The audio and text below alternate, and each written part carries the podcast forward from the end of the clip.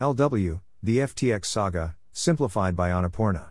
Welcome to the Nonlinear Library, where we use text-to-speech software to convert the best writing from the rationalist and E A communities into audio. This is the F T X saga, simplified, published by Annapurna on November sixteenth, twenty twenty-two on LessWrong. Disclaimer: this is an evolving situation. It might take months to get an accurate picture of what exactly happened. This post is my attempt to simplify what is currently the general theory of what happened at F T X as of November sixteenth, twenty twenty-two. The goal of this post is to explain to those not well versed in investment finance how it all, potentially, went wrong. If you have a sophisticated understanding of investment finance, this post is probably too elementary for you. This is a story about lending. But before I begin the story, I would like to explain how certain financial entities work today. A bank, in simple terms, is an entity where a customer can deposit their money and get paid interest, or can borrow money and pay interest to the bank. The way a bank makes money is that it charges more interest to the borrower than what it pays to the depositor. A bank is allowed to lend your money out without your explicit permission. Because of this, governments heavily regulate banks. They are limited as to who they can lend to and how much. They are audited frequently and have robust external oversight. A brokerage, in simple terms, is an entity where a customer can deposit their money and buy investment assets, in hopes to grow their money over time. Typically, a customer can open two types of accounts in a brokerage. Cash account: this account can exclusively buy and sell assets. Margin account: this account can not only buy and sell assets, it can borrow against those assets. For example, you can deposit ten thousand U S dollars and buy Apple stock. You can then use that Apple stock as collateral and borrow against it. Typically, you could borrow up to a certain amount. For a stock like Apple, you could borrow up to seventy percent of the value of the stock, so in our example, you could borrow up to seven thousand U S dollars, which you could use to buy whatever you want. However, there is a caveat: if Apple stock falls fifty percent, you would be faced with a margin call. Your account balance is five thousand U S dollars in Apple stock, but you borrowed seven thousand dollars. When this happens, the brokerage will call you and ask you to deposit five thousand U S dollars in collateral so your account is covered. If you don't have the money, the brokerage has the right to sell your remaining Apple stock to cover your bad debt. However, in our example, there is a shortfall of two thousand U S dollars, five thousand dollars from the sale of Apple stock, seven thousand dollars loan you took. In that case, the brokerage will try to get that two thousand dollars from you through legal means, but that would cost money and time and they might not be able to recover it. What would happen is that the brokerage would then realize a loss of two thousand dollars against their capital. How does a brokerage make money? Typically, there are four ways. Charging commissions on trading. You buy ten thousand dollars worth of Apple stock? That trade costs you ten dollars. Charging a fee on your account. You have ten thousand dollars in your account. The brokerage charges an one percent annual fee for holding your assets, but your trades are free.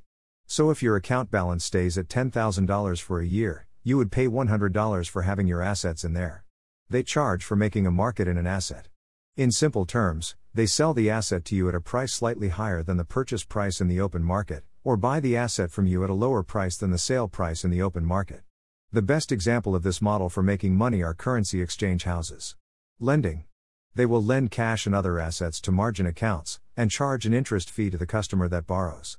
Like I explained in our Apple example above, this adds considerable risk to the business model, so brokerages that engage in margin lending must have robust risk management processes to ensure that there are no shortfalls in the customer's accounts. No brokerage wants to be constantly calling their customers asking for more money. Furthermore, a brokerage must have capital on hand to be able to lend to their customers and to be able to absorb shortfalls. A brokerage, in most countries, is not allowed to lend customer funds out, unlike a bank. It must hold all customer deposits one-to-one. This means that if you deposited ten thousand U S dollars, it must always hold that ten thousand U S dollars. If you deposited ten Bitcoin, it must hold that ten Bitcoin at all times. Enter F T X. F T X was a crypto exchange and brokerage, with a slick trading platform. F T X's founder and C E O was Sam Bankman-Fried, S B F. What separated F T X from the rest of the firms that offered similar services was how fast and efficient their platform was, how liquid their market-making business was. This means, in simple terms, that F T X was one of the best places to buy and sell cryptocurrencies. It was fast and the prices they offered were some of the best, and their margin lending business. At F T X, you were allowed to deposit cash or cryptocurrencies, then borrow against them. Their systems were so advanced when it came to risk management that the sale of collateral when margin was breached was automatic, no need to call the customer asking for cash to cover. Enter Alameda Research. Alameda was an investment firm founded by S B F prior to his founding of F T X. Alameda invested in cryptocurrencies and its strategies were considered wildly successful in the crypto space. As a fund, it only managed investments of its employees and a few early backers. S B F was the C E O of Alameda before becoming the C E O of F T X. Alameda was a major client of F T X.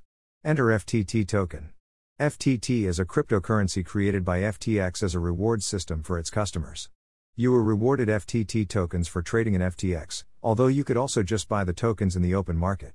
Having F T T in your F T X account allowed you to have discounts on trading fees, and F T X allowed you to borrow up to ninety-five percent of the value of your F T T tokens in your account. How did the F T T token maintain its value?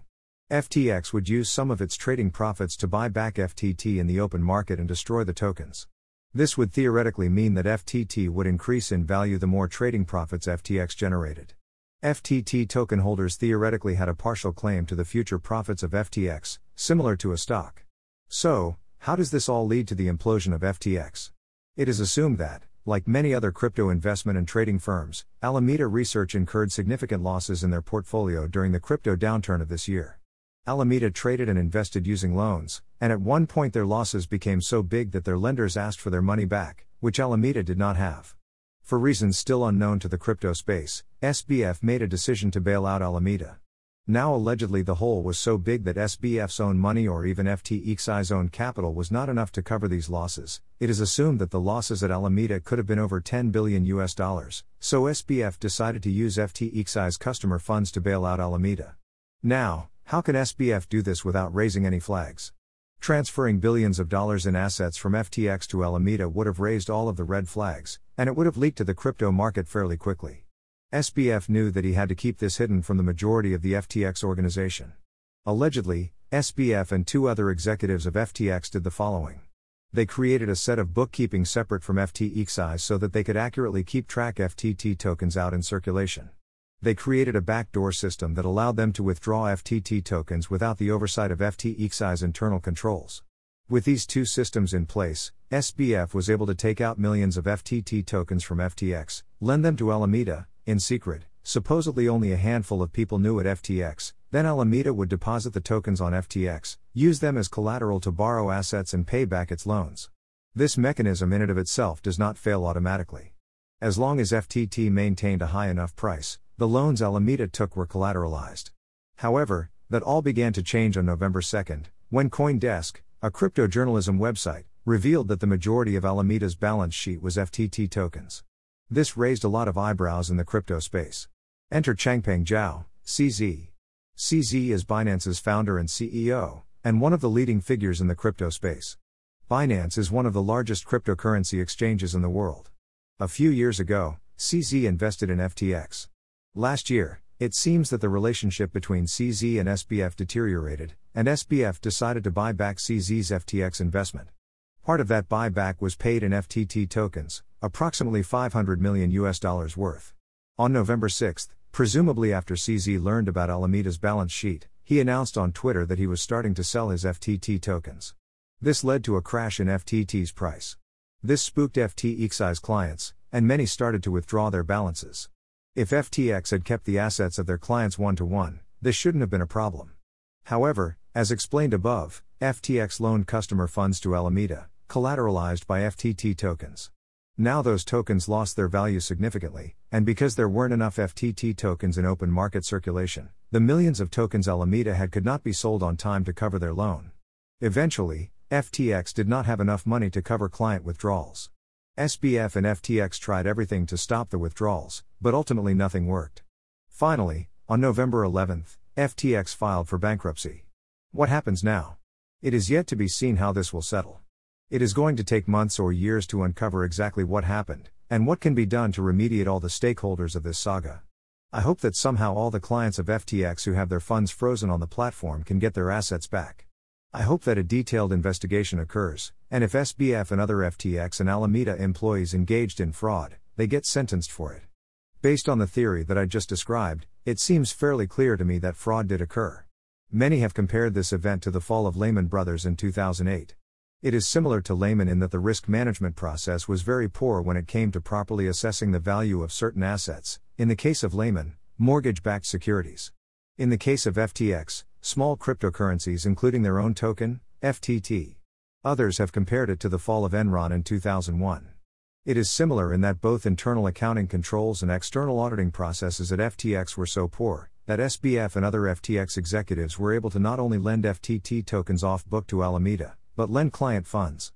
I also found it similar to the fall of L T C M in nineteen ninety-eight, in that the executives of F T X and Alameda thought they were smarter than everyone else when it came to risk management, then the market taught them a very expensive lesson. Finally, S B F's actions bailing out a failing Alameda reminded me of rogue traders, Nick Leeson at Barings Bank, Jerome Curviel of Societe Generale, and Bruno Iksil of J P Morgan, who all doubled down on their losses in an attempt to make them back, leading to disastrous consequences. What happens to crypto? There are people out there who believe this is a devastating blow to the crypto space. In reality, I think it is good that these bad actors get flushed out. While I do believe that less capital, both individuals and investment firms, will flow into the space in the short term, the engineers working on figuring out ways that the technology can have utility are still working on the space. I hope that this saga leads to more due diligence in the space from institutional investors. It is embarrassing that prominent venture capital firms like Sequoia and pension funds like the Ontario Teachers Pension Plan did not do their due diligence when it came to internal accounting controls and good governance at F T X. It is likely that they won't recover a single cent of their investment. People will always say that this is a story about crypto. In reality, this is a story about lending. It is a story about very poor risk management, poor governance, poor oversight, and poor due diligence. I am interested to see how the crypto ecosystem changes due to F T X's fall. Disclosure: I own Ethereum in private wallets and via an E T F held in my brokerage account. I have used both Binance and F T X in the past, but never left assets there in the long term. Nothing in this post constitutes investment advice. Thanks for listening. To help us out with the Nonlinear Library or to learn more, please visit nonlinear dot org.